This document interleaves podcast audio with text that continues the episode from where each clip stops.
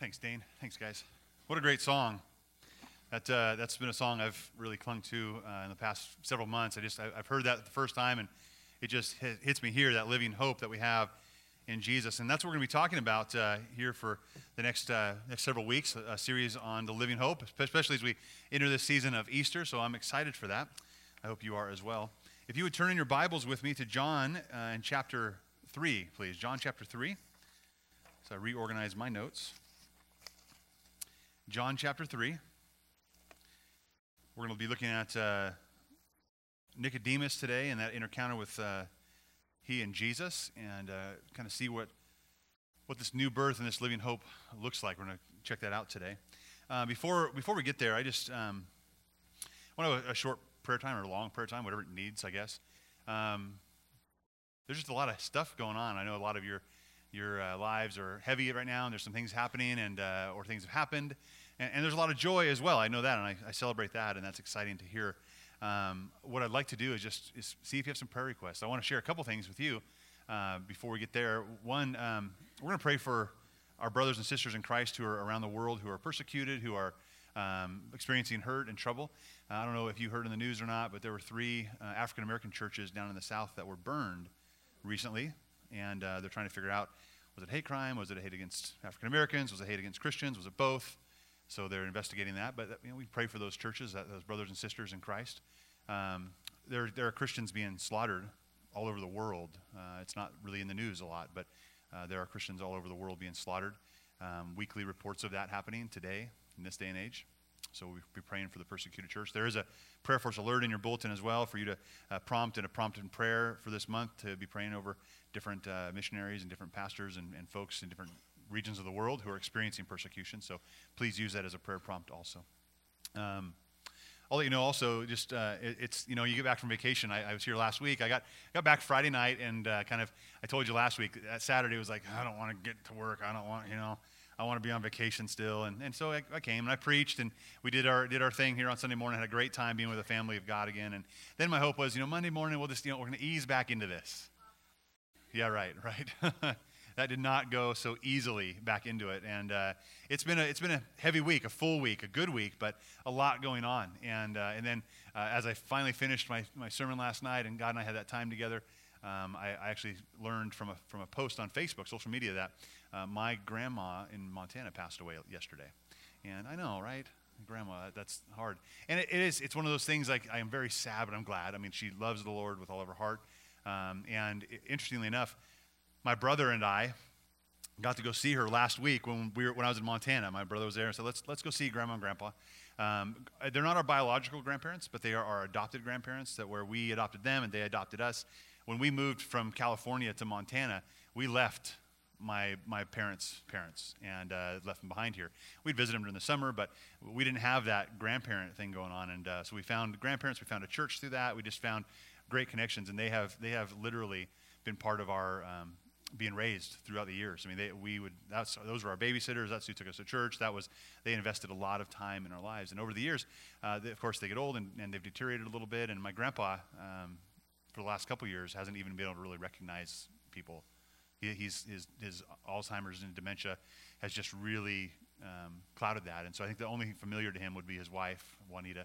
And, uh, and then Juanita has de- deteriorated as well. They've been in an assisted living home and been a great community for them, and, and their kids come and visit them and, and, are there. But when my brother and I went, um, my grandpa was sleeping, and my grandma was awake and said, Hey, it's Brady and Brandon. We're here to see you and say hi and, and just uh, to love on you. And uh, she was so excited. She's like, said, This is a miracle. Or miracles still from the Lord still happen. you know, like, yeah, it's a miracle. The grandkids come home, right? But we came to visit and just, uh, just blessed that time with her, and it was a blessing and, uh, and really just you know, for, for my grandma who was clinging to trying to remember our, our names, get them straight, which one us have kids, which one had dogs, which one lived in California, which one lived in Montana. Like, like that's, that's what happens. And I, it's, it's not something to be taken lightheartedly, right? That's hard. And for many of us, we see that maybe in our own families happening still. And, and there, was, there was certainly a, a desire in my heart for, for her to go home and see the Lord and for, for my grandpa too. And, and now the prayer, I guess, would be for my family as they, they navigate this loss, but uh, also, our hope is in Jesus. Our hope is firmly planted there. Uh, I tell you what, that calendar that she used to write our names down and our, our, our details of our family on, when she got to heaven, she just tossed that aside. She didn't need that anymore. She didn't need any more memory prompts at all. She got to go to heaven and be with Jesus, and it's, it's just full. Um, now the prayers are also for my grandpa and, uh, and what we do there. So um, that's just that's what's on my heart, and that was last night and coming into this morning, and uh, and that's fresh on my heart. And I know things are fresh on your heart as well. So let's let's share. What what are some things we could pray for? We don't want to share someone else's business and their names and stuff, but if you have something you'd like prayer for, if you know someone would like us to pray for them, go ahead. Raise your hand. Yeah, Julie. Yes, Bill and Carol Dent. Absolutely. Thank you. Lois. Okay. Sure. Washington Manor, you bet. Eschaton, right? Other other prayer requests. Put your hand a little higher so I can see it. Quiet group this morning? Sure, yeah, get excited. Yeah, I, I agree. Marriage is in our church, absolutely. And know that if you're a married couple in our church, we and or parent, we there are a lot of us that pray for you often in that.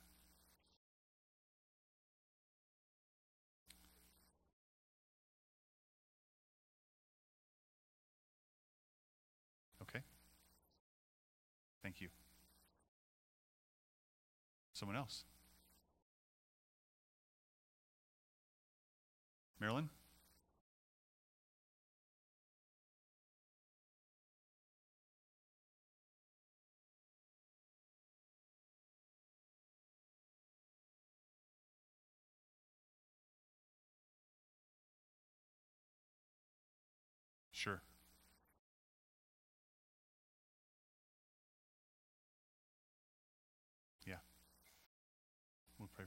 Thanks. Lois.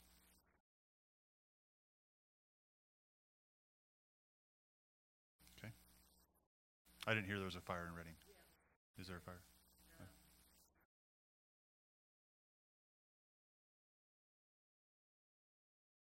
Well, we'll, we'll pray.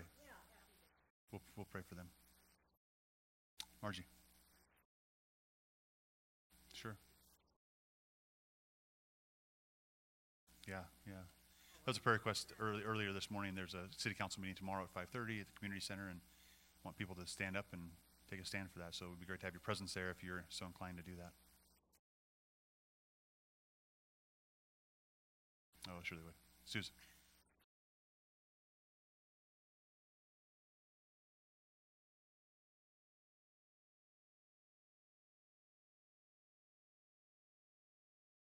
hmm Absolutely.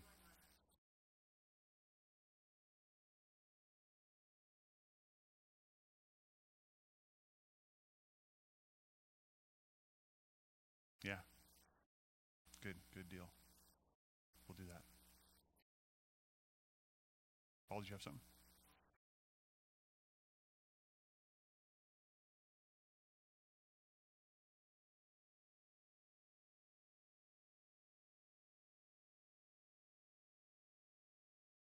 Sure.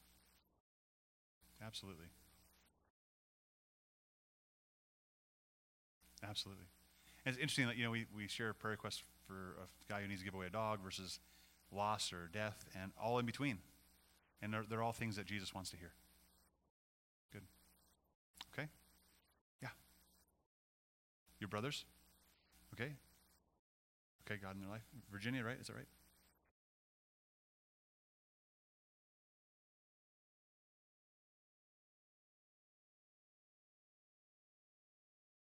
Okay. We'll pray for that. Certainly pray for that.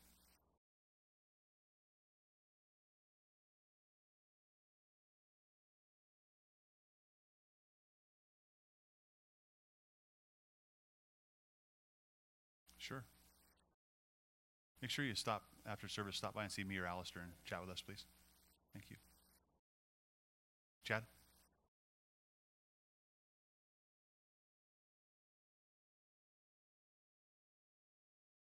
Yeah. It is.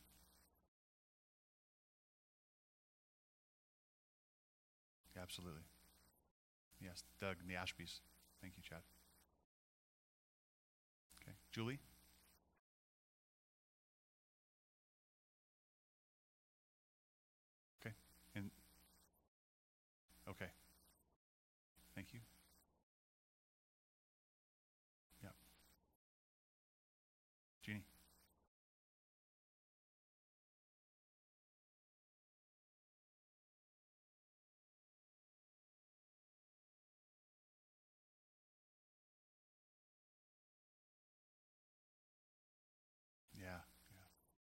Is. Jeannie's son with shingles. Okay. Mike? Yeah. Yeah. Thanks, Mike. Good praise. Good praise. Yeah, Jennifer. Okay. Wow. Okay. Very good. Thank you. Carolyn.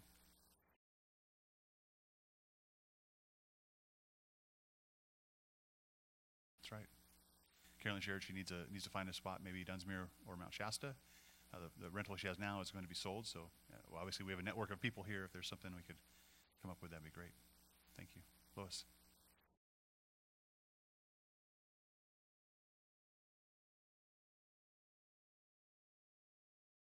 Yes. Yep, they do. We will pray for them too. Thank you, Marina.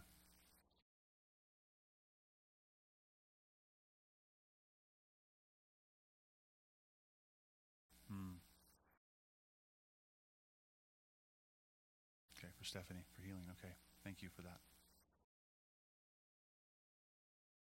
Okay. You ready to pray? Let's pray.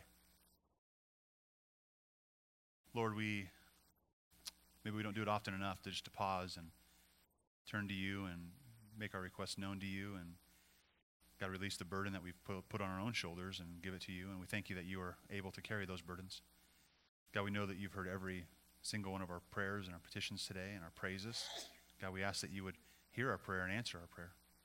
God, that, that for those who are ill and suffering from disease or from some, some form of physical ailment, God, I pray that you would be, be with them and comforting them, that you'd be touching them and healing them, God, using even the doctors and wisdom around to heal. God, we pray that you would draw them closer to yourself for comfort that they need and to Jesus the Savior. God, for those who are in situations or scenarios or circumstances of life that, that they're suffering or there's grief, God, there's loss or there's uh, anxiety or uncertainty, God, we pray that you would, you would fill those, those folks up with your joy and, God, with your truth and, God, with your, your strength, that they would rest on you, the firm foundation. That, God, you would be showing them how you're providing for them and how you're going to, to help move them, God, to more and more stable ground as they trust in you. God, thank you for this church family that we, we love one another, God. May we continue to, to pray for one another and lift these things up. May we be a body that is mindful of the needs of others around us. God, those who are uh, in our body in the church, God, and those who are out, those who, who need to know Jesus, we pray for their salvation. We pray that you would use us in mighty ways uh, to speak truth into their life, to share and shine the light of Christ and the hope of Christ in their, in their lives as well. Help us to be bold, to be courageous. Help us to, to act in love, God, and help us to love one another well and this community well, that as people look and see our love for one another, that they would know that we are your disciples. We trust you with all this. We pray for our persecuted brothers and sisters as well, God, the ones all around the world and the ones even in the South right now who are, are facing loss. God, we pray that you would be with them. God, that you would be comforting them, that you would be strengthening them, uh, giving them resolve to continue to worship you and lift up the name of Jesus. They would stand steadfast on the hope and truth in Christ. We give this all to you, and we pray in Jesus' name. Amen. Thanks, you guys.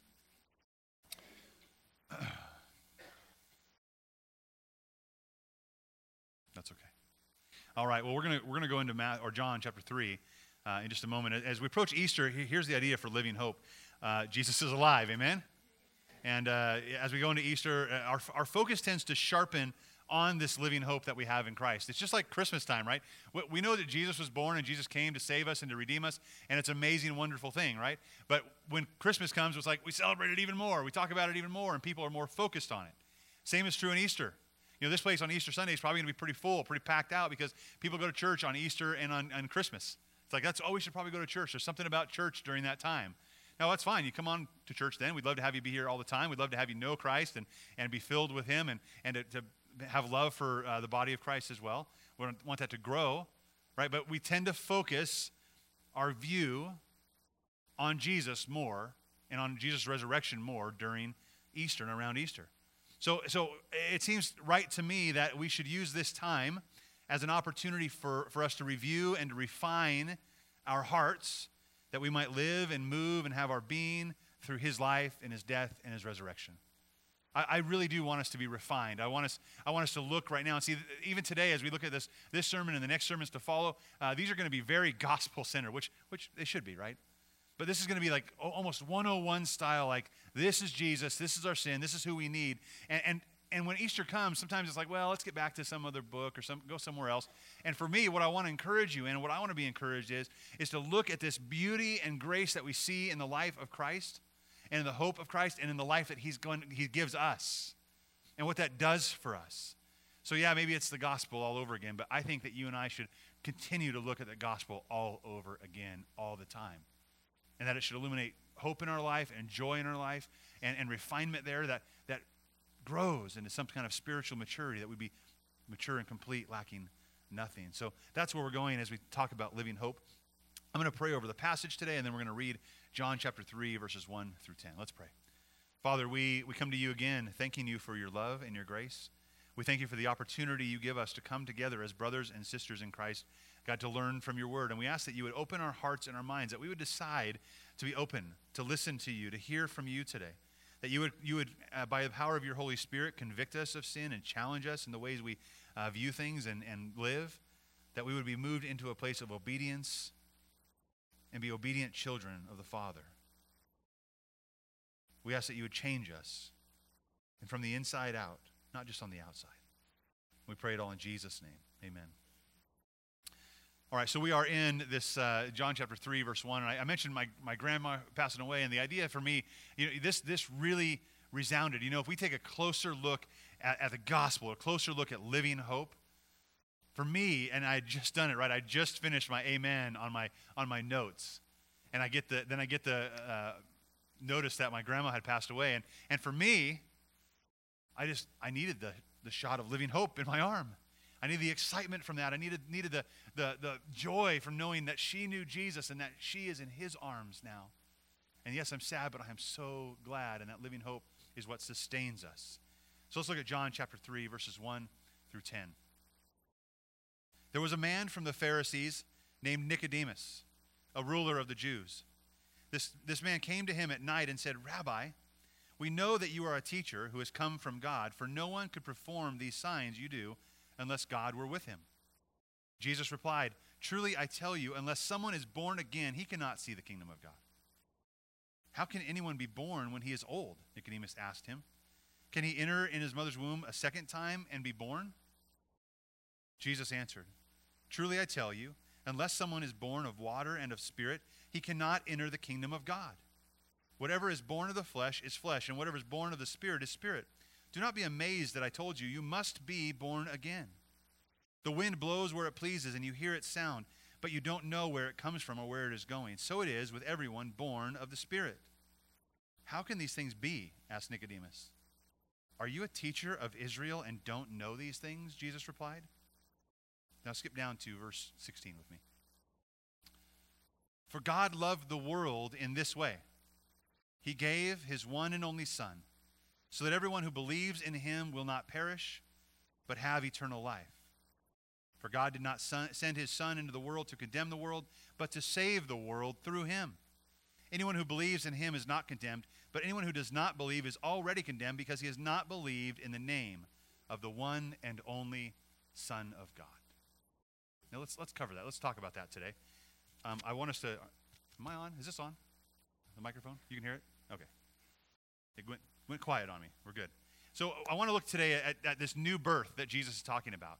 And I want us to see for ourselves what did that look like to us and, and kind of go through those, those steps and that process that God had in our own heart. And maybe for you, you haven't experienced a new birth. You're, you're trying to figure it out on your own still. You're trying to still look the part and do the part and earn your way. But let's see what God has to say about that, okay? So we're going to look at the new birth. There's four things about that. The first thing is this number one, new birth does not place confidence in the flesh.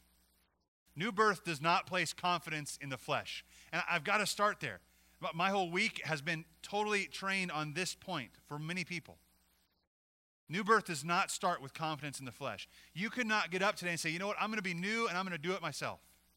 I'm going to be new and I'm going to, I'm going to figure it out on my own. I'm going to be new. I'm, I'm turning over a new leaf. How many failures do we have out there January, January 10th, right?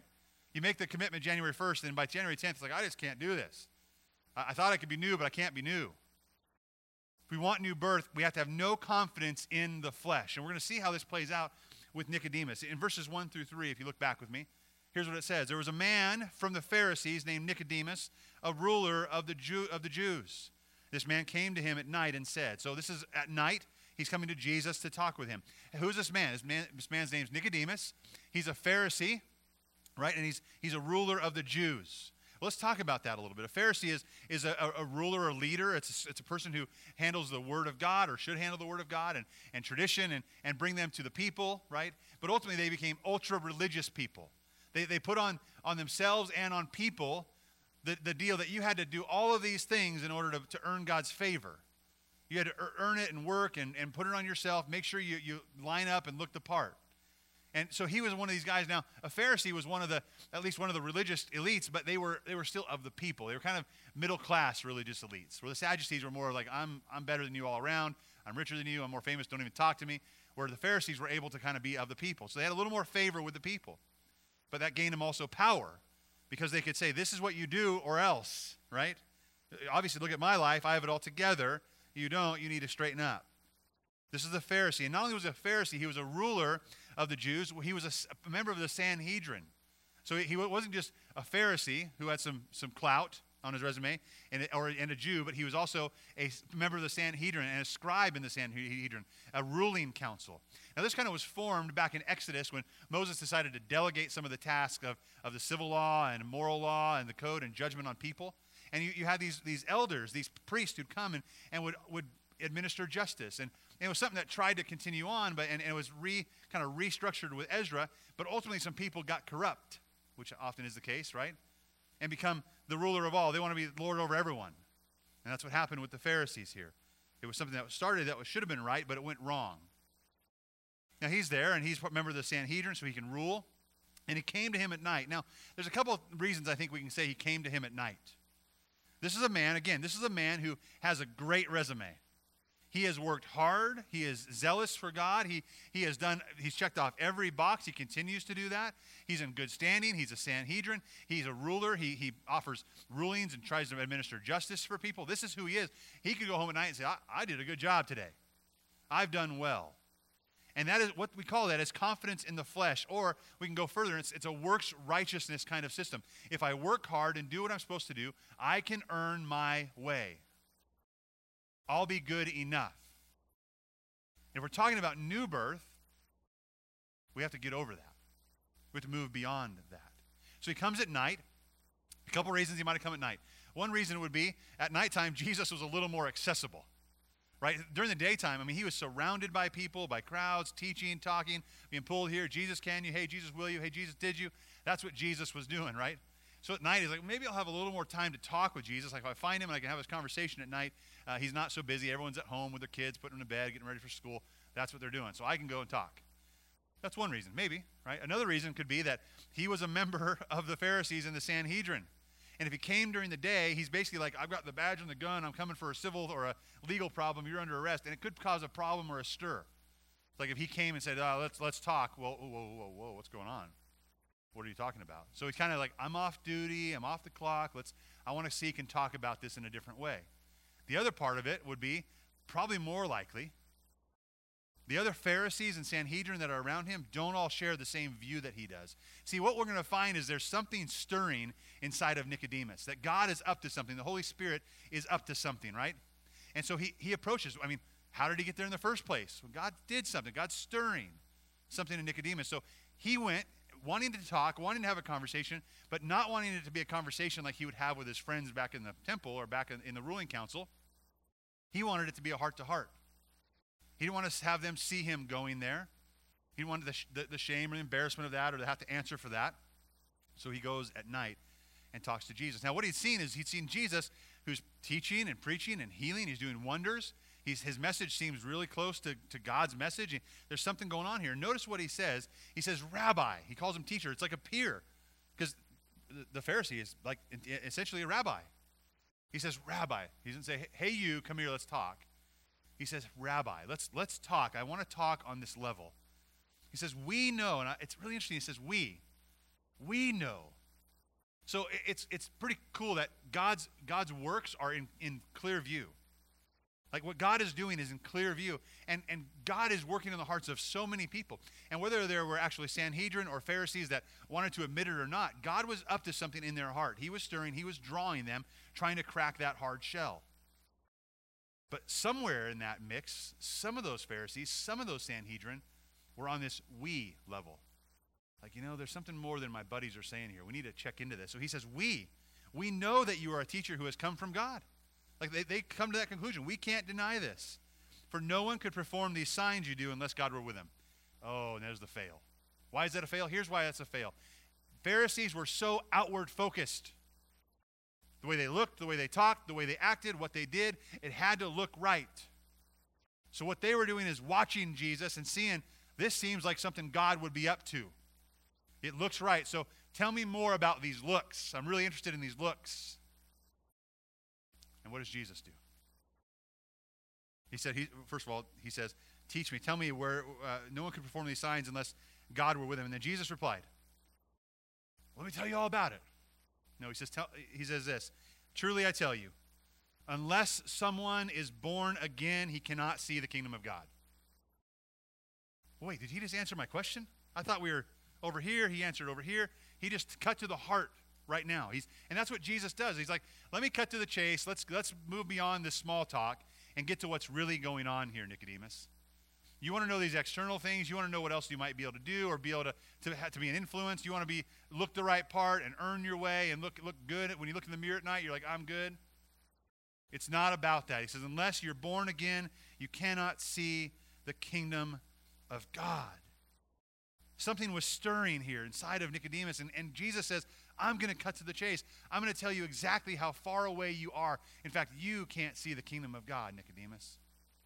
You're blind to this. All you want is this external. All you want is to earn your way. And, and I, I want to mention that there's this, I don't know, we call it a Christ complex of some sort for all of us. I was at this horse show. My wife's at a horse show today. But yesterday I was in Yreka, and we, we were there, and I was, I was helping the judge, the, the guy that judges horses. I, it's, it's weird, yeah, I know. But we're there at a horse show, right? And, and I'm there uh, being a ring steward, and we're hanging out and talking. I'm, I'm, part of it is he knows kind of what I'm doing. I won't be there you know, tomorrow, which is today, because I'll be preaching at my church, right? That's what I have to do. I want to do that. And so I'm there, and then he knows I'm a Christian. He, I'm wearing my Walk by Faith sweatshirt. I, you know, it's, I, I love that. It sparks conversation. He's like, we're, we're out there. He's, he's watching the horses, and, and I'm a scribe. I'm, I'm, I'm a scribe. He says 10. Okay, 7. And so I'm scoring people there, right? And, and he's like, in between that, you know, I don't get atheists. I'm like, oh, okay. Here we go. Let's have a conversation. That sounds good. I'm trying to pay attention. I'm trying to hear what he's saying, right? But we started a conversation, and, and I totally was following with him. He says, I don't get atheists. They, they just, they can't see and have faith. And I mean, they look around, they, I can't believe it. Uh, it's all only about themselves. And what I, what I countered with that and what I conversed with him about was this. The, the religious person sitting in some kind of worship place on a Sunday morning or a Tuesday, whatever day it is, trying to worship a God they really don't know and worship Him out of works of like, I've dressed up nice for you. I've set aside time for you.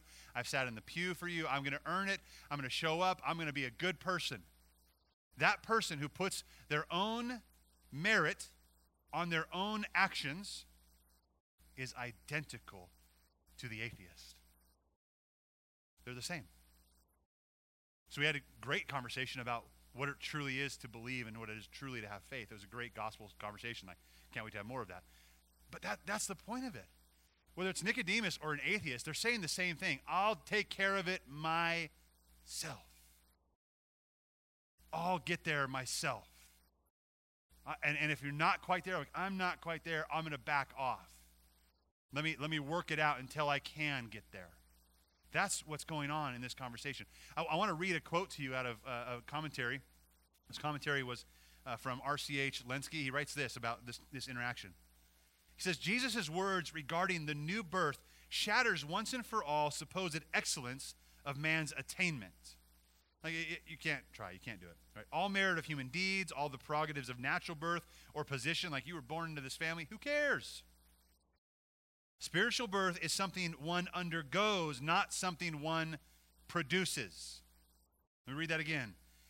Spiritual birth is something one undergoes, not something one produces. Okay? You and I cannot produce that. As our efforts had nothing to do with our natural conception at birth, uh, so in an analogous way, uh, in a far higher plane, regeneration or rebirth is not a work of our own. What a blow this would have been for Nicodemus. His being a Jew gave him, uh, gave him no part in the kingdom. His being a Pharisee, esteemed holier than other people, availed him nothing. His membership in the Sanhedrin and his fame as one of its scribes went for naught. This rabbi from Galilee calmly tells him that he is not yet in the kingdom. All on which he had built his hopes throughout a long, arduous life here sank into ruin and became a little worthless heap of ashes. That's what happens. You know, I mentioned this at Christmas time. I, I want you to understand this. I, I, it's really something that I've cl- uh, clung on to. Maybe I've mentioned it too much because I have. But Jesus, right? Being born as a baby. Remember what we talked about this? God, God showed us that, that that form of a baby, God in the flesh of a baby, that baby, helpless little baby, was more powerful than the strongest person in this room to accomplish what we needed to be accomplished for our heart. What a rebuke from God saying, You can't do it. So when he's talking to this elite Pharisee, he's saying, You can't do it. You've got nothing. Your flesh, your abilities, the confidence you have in the flesh will produce absolutely nothing. It's a worthless heap of ash, ashes, the commentator says here. Turn with me to the book of Philippians, if you would. Keep your ribbon here, but let's turn to Philippians chapter 3. And we're going to look at a couple references there, so you have to keep your other ribbon there or the doodle sheet or some kind of bookmark. so Nicodemus thought, you know, I, am a Jew, I'm a, I'm a Pharisee, I'm from, I'm from Abraham, uh, I'm religious, I'm a Sanhedrin. What do I lack? Question is, what do I lack? And what did Jesus say? You lack new birth. You lack newness. You lack forgiveness. Paul understands this as well. And Paul, coming from the same kind of cut, cut or cut sent from the same thread, cut from the same thread, is that right? Cloth. Thank you, cloth. He's cut from the same cloth. He has the same merits. He has the same uh, resume. Let's look at this in chapter 3 of Philippians, starting in verse 3, looking through verse 7. And, and, and this is what was happening. That we talked about this. Uh, it talks about circumcision, so we got to kind of talk about this. The flesh, right? Concerned about the flesh. Oh, you're part of the circumcision group. These people said, if we all uh, practice circumcision, make sure we're set apart. This is what makes us holy with God. Paul's like, no, that's not what makes you holy. let's see what he says. He says, we are the circumcision group, the ones who what worship by the Spirit of God, and we boast in Christ Jesus, and do not put what confidence in the flesh. Pretty important.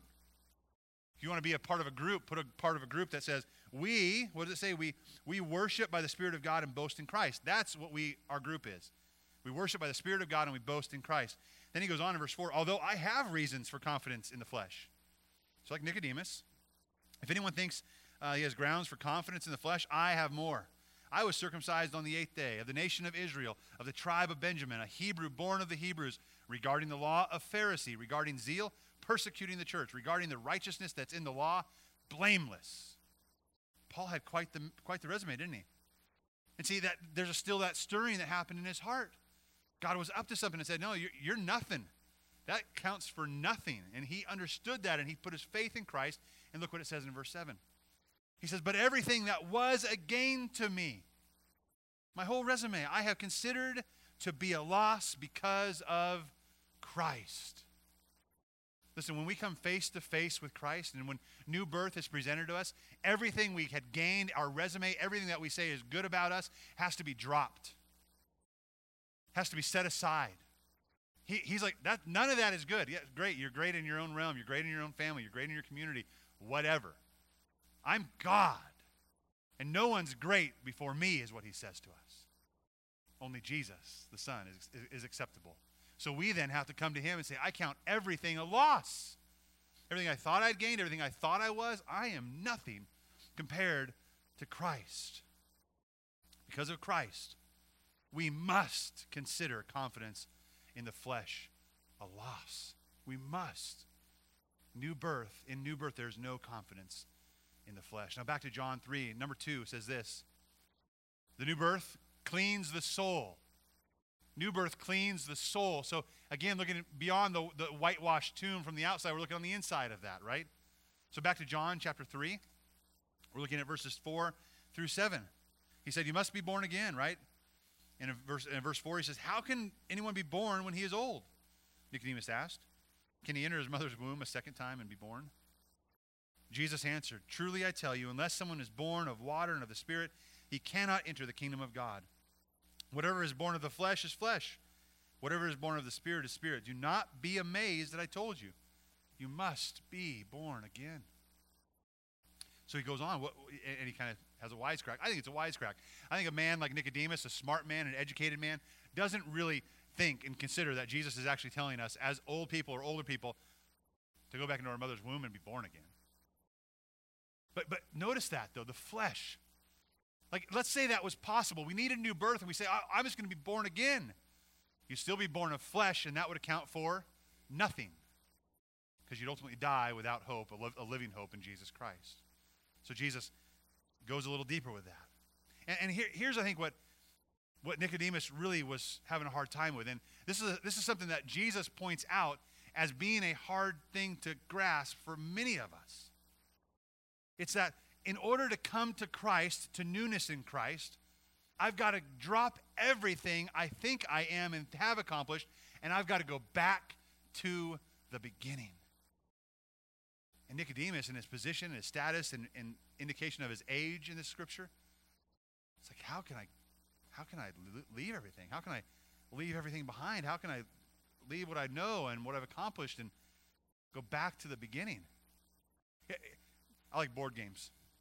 I, can't remember the name of it. There's, there's several of them out there, different types. The ones with the little half holes in the marbles, you move around the board. And, and, and you get to the very end, there's, there's a home run, right? You get, you get your guys in the home spot. Uh, uh, what is it? That's a great name for it. Man, can you think about that? Right? You're, you're playing the game of aggravation and you're, you're getting your, your guys all the way around and you're getting close. You're almost home. But you're not safe until you're home, right? So you roll and you get there and you're like, oh, two spots away, man. Oh, there's a person behind me. They're coming, coming quick. Ah, what are the chances? And they take the dice and they roll and they roll a four and you're four spots away. And they're like, watch this. One, two, three, four. Boom. You're back to the start. And start over. I mean, any of the progress you made, any of the blood, sweat, and tears, any of the arguments, I mean, they're gone. It doesn't matter anymore. It's back to the beginning. Start over. And that is aggravating. That is, that is really aggravating. That's why it's called that. Man, they are a genius. But that's the same thing with our spiritual lives, right? When we come to that place in our lives where we, we're face to face with Christ and say, Here I am. Uh, nope. Let's try again. Start over. Drop it. I'm going to I'm to make you into something new, but it's got to start from the beginning. But, but Jesus, no, no, but God, I got all this. No, I don't want to hear it. Unless you're born again, you can't see the kingdom. Unless you're born again, unless you have new life and new birth, you can't get home. What you'll find is on that game, you just keep running around the board the whole time with all your great achievements, all your great dice rolls, whatever it might be, but you're never going to get home. Jesus says there is a way to get home. It's through new birth. And because new birth is not just an idea, it's actually a cleansing of the soul that will make us new. But it's hard.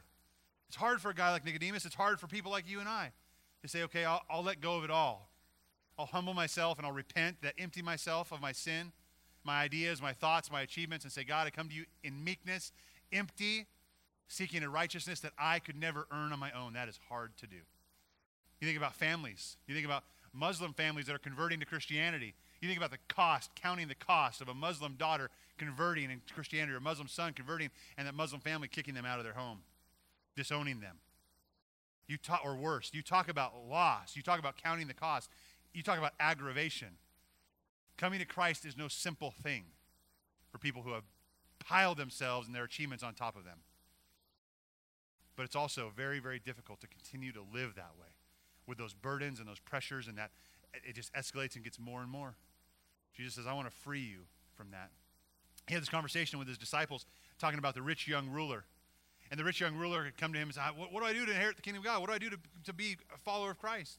He said a few things, and oh, you kept the commandments good. You, all these external check off the list things. And Jesus knew there was a heart issue. There was something blocking him. He said, Go and sell everything you have and give to the poor. And then come follow me. And it says he went away sad. Why? Because it's really hard to let go of what is the most important to you in order to gain Christ. But the problem there is we don't see Christ for who he really is, the, the supreme gain that he is. He told his disciples during that interchange in Mark 10, he says, The disciples were astonished at his words, and Jesus said to them again, Children, how hard it is to enter the kingdom of God. It's hard. It's hard to get our hearts in a place of true repentance, of, of true need. Talked to a guy this week, and it was just it was amazing conversation, and this struck right to the core of his situation. He's in a, in a, in a spiral of despair because of the weight and the burden he's put on his shoulders for his own family, for his own job, for his own his own family's health. I told him, You have become the Savior for them, and you can't ever be the Savior. Jesus is the Savior. But you and I are the same way. We like to play that we are the Savior. So we continue to play instead of coming to Christ and being new.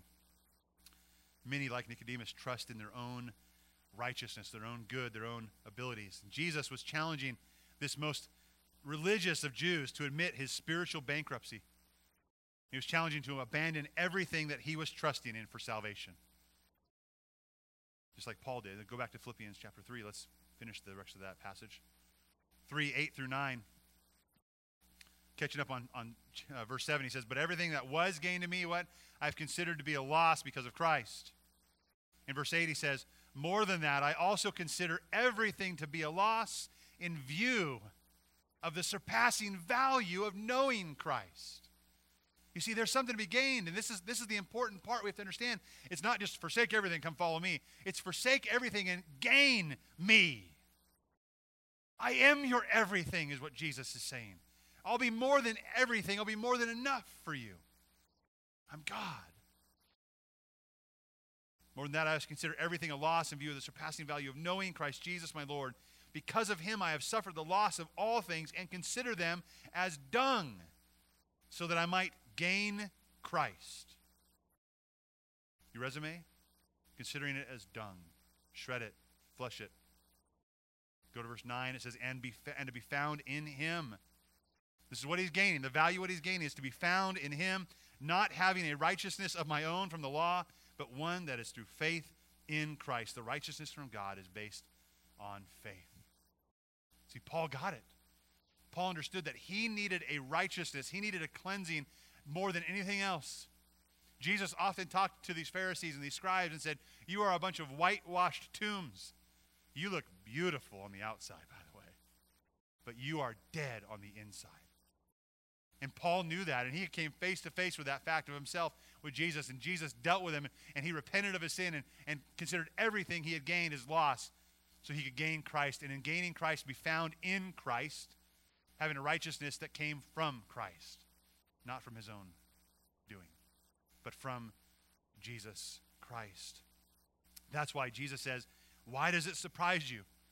Why are you amazed that I told you you must be born again?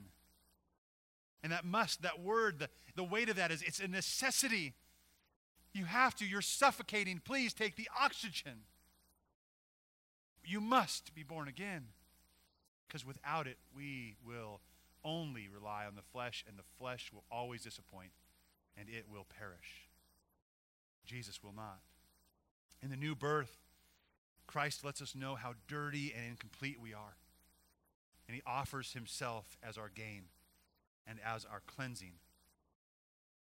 Only he can truly clean our souls. In the new birth, we get clean souls. Number three, in the new birth, the new birth is by grace through faith and in Christ alone. The new birth is by grace through faith and in Christ alone. Back to the John passage, we're looking at verses 8 through 10 together. Let's check that out.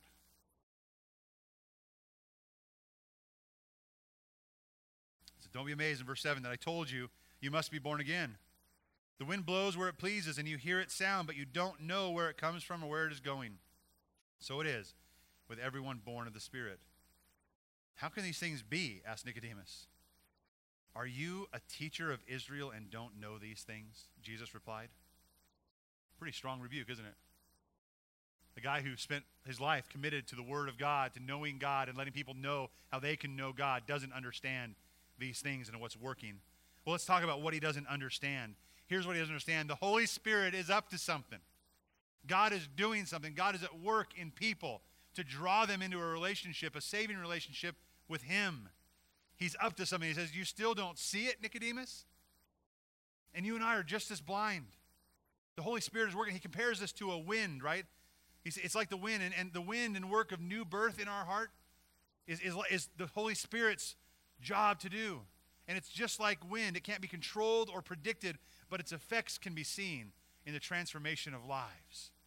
I want you to think about that. When you think about wind outside, if you're in the middle of it, you feel it. You see it. You see the, the flag uh, blowing, or you, the car's moving across the highway. You feel the effects of that. You, it's, or when you start, try to start a campfire and your match keeps going out, you feel the effects of it. You don't necessarily know exactly where it came from or where it's going to go and where it's going to end. But when you're in the middle of it, you know it. That God's up to something, right? And for the Holy Spirit, it's the same way. You don't know where He's been or where He's going to go, but right now He's working. Right now He's doing something. Right now He's stirring something up.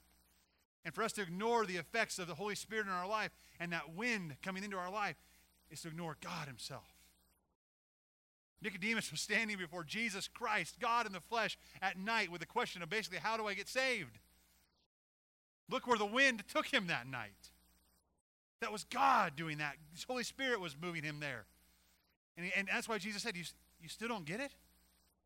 How many of us are blind to, to those divine opportunities, those divine moments where God meets something up for us, right?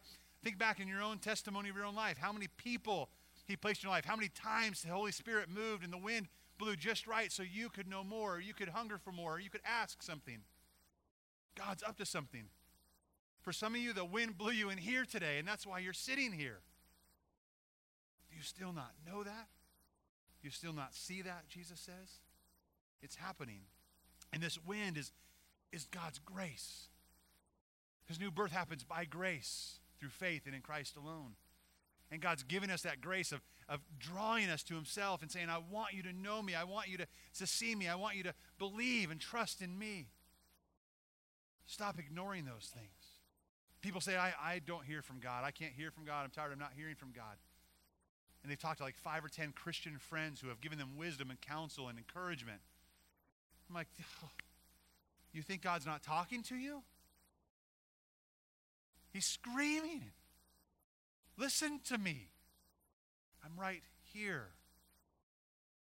But listen, it's about submitting in that moment to the Holy Spirit and saying, I'll hear you, I'll listen, I want to know more. And Paul says this in Romans 10 2 and 3. He says this about these zealous Pharisees, the, the same guys that he used to be.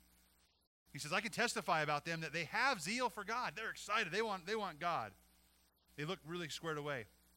But that zeal is not according to knowledge, like real heart knowledge, since they are ignorant of the righteousness of God, of how it comes. It doesn't come by them, right? And attempted to establish their own righteousness. Let's set up a bunch of rules. If we follow, if we follow those rules, we're righteous. Righteous. No. They have not submitted to God's righteousness. Tough word, isn't it? Submit. Surrender. Wave the white flag. Especially when you've been trying so hard on your own for so long. Earning your way for so long. I've, I look at my resume, it's, it's huge. I'm almost there. You'll never be there. Confidence in the flesh will not produce rebirth. Rebirth comes when there's no confidence in the flesh that's left. When we let God cleanse our soul. When we receive the grace of God and we have faith in Jesus Christ. Can't you see this truth? Back to John chapter 3 and looking at verses 16 through 18. God loved the world in this way. He gave us a bunch of rules that we could earn our favor. No. God loved the world in this way. He gave his one and only Son so that everyone who believes in him will not perish but have eternal life. Belief in him, faith in him, trust in him, not in yourself. He's the Savior. You're not the Savior. For God did not son, send his Son into the world to condemn the world, but to save the world through him.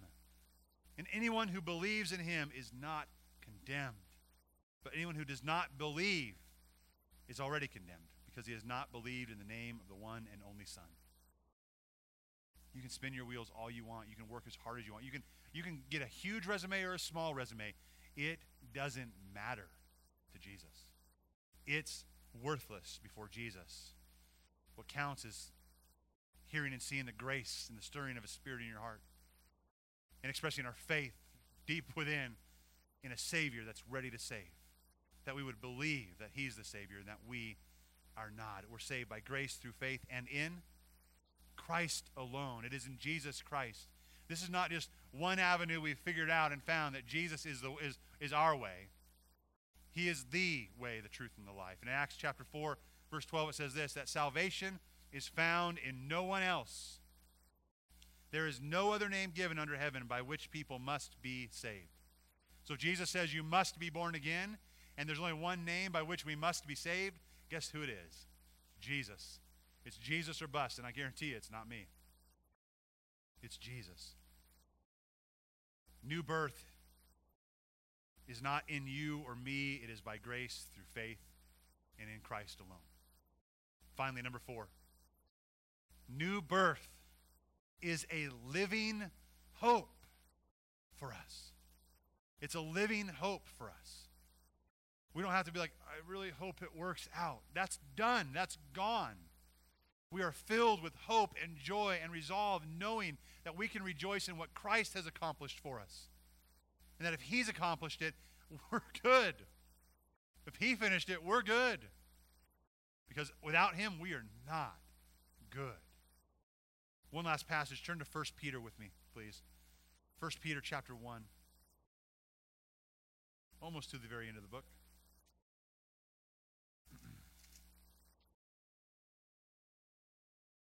We sang about this just before the sermon, and, and uh, this, this passage talks about this living hope as well, and that's our theme for the, the month. And I, I, I want us to see this very clearly this living hope, this new birth, and the joy it produces, this living hope. 1 Peter 1, starting in verse 3, we'll go through verse 9 together. It says, Blessed be the God and Father of our Lord Jesus Christ. Because of his great mercy, he has given us what? New birth into a living hope through the resurrection of Jesus Christ from the dead, and into an inheritance that is imperishable, undefiled, and unfading, kept in heaven for you. The flesh counts for nothing, people. Right? There's nothing we can do to earn it. The flesh counts for nothing. But Jesus and His Spirit, everything counts. He says those words again it's an inheritance that is imperishable, undefiled, unfading, kept in heaven for you. The flesh is the opposite, by the way. You are being guarded by God's power through faith for a salvation that is ready to be revealed in the last time. You rejoice in this, even now, uh, even though now for a short time, if necessary, we suffer grief in various trials. Amen to that. So that the proven character of your character of your faith, uh, more valuable than gold, which through though perishable is refined by fire, it may result in praise, glory, and honor at the revelation of Jesus Christ. Though you have not seen him, you love him. Though, though not seeing him now, you believe in him and you rejoice with inexpressible and glorious joy because you are receiving the goal of your faith, the salvation of your souls. It's the goal of our faith, right? Not the goal of our works. The goal of our faith in Christ. That he has finished that work, that he has done what is necessary, that we could have this living hope. And in the new birth, what we know is that, that our flesh, and this word flesh, I, I talked about this already, I don't know. This word flesh is not like how Paul uses it. Paul uses it like there's the flesh, and, and what he's saying is there's the bad part of you. There's the part of you that's going to tear you up, that's going to lead you down roads you shouldn't go down. That's the flesh. Don't, don't give into the flesh. Jesus, he's talking about the flesh. He's saying it's just, you're a human being. You're, you're a human. You're flesh. This flesh is so weak and so perishable. There's nothing in me that can sustain anything for eternity, but there's everything in Jesus, and He gives us a living hope. And in living hope, I don't have to wonder anymore. That new birth gives us a living hope. The flesh cannot accomplish what the Spirit can, what only the Spirit can. The flesh will always fail, but there is a living hope in the finished work of Jesus Christ. Amen. Let's stand and pray together.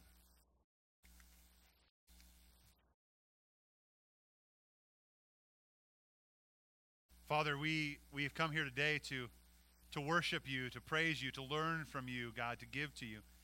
God, I thank you for that opportunity. And I thank you as we've gone to your word today that, God, you have showed us uh, in, in just in depth this new birth that we must be born again. And it's not about how good we are, how, how much we can accomplish. It's about what, what Jesus accomplished. It's about what everything, everything that was done in Christ for us.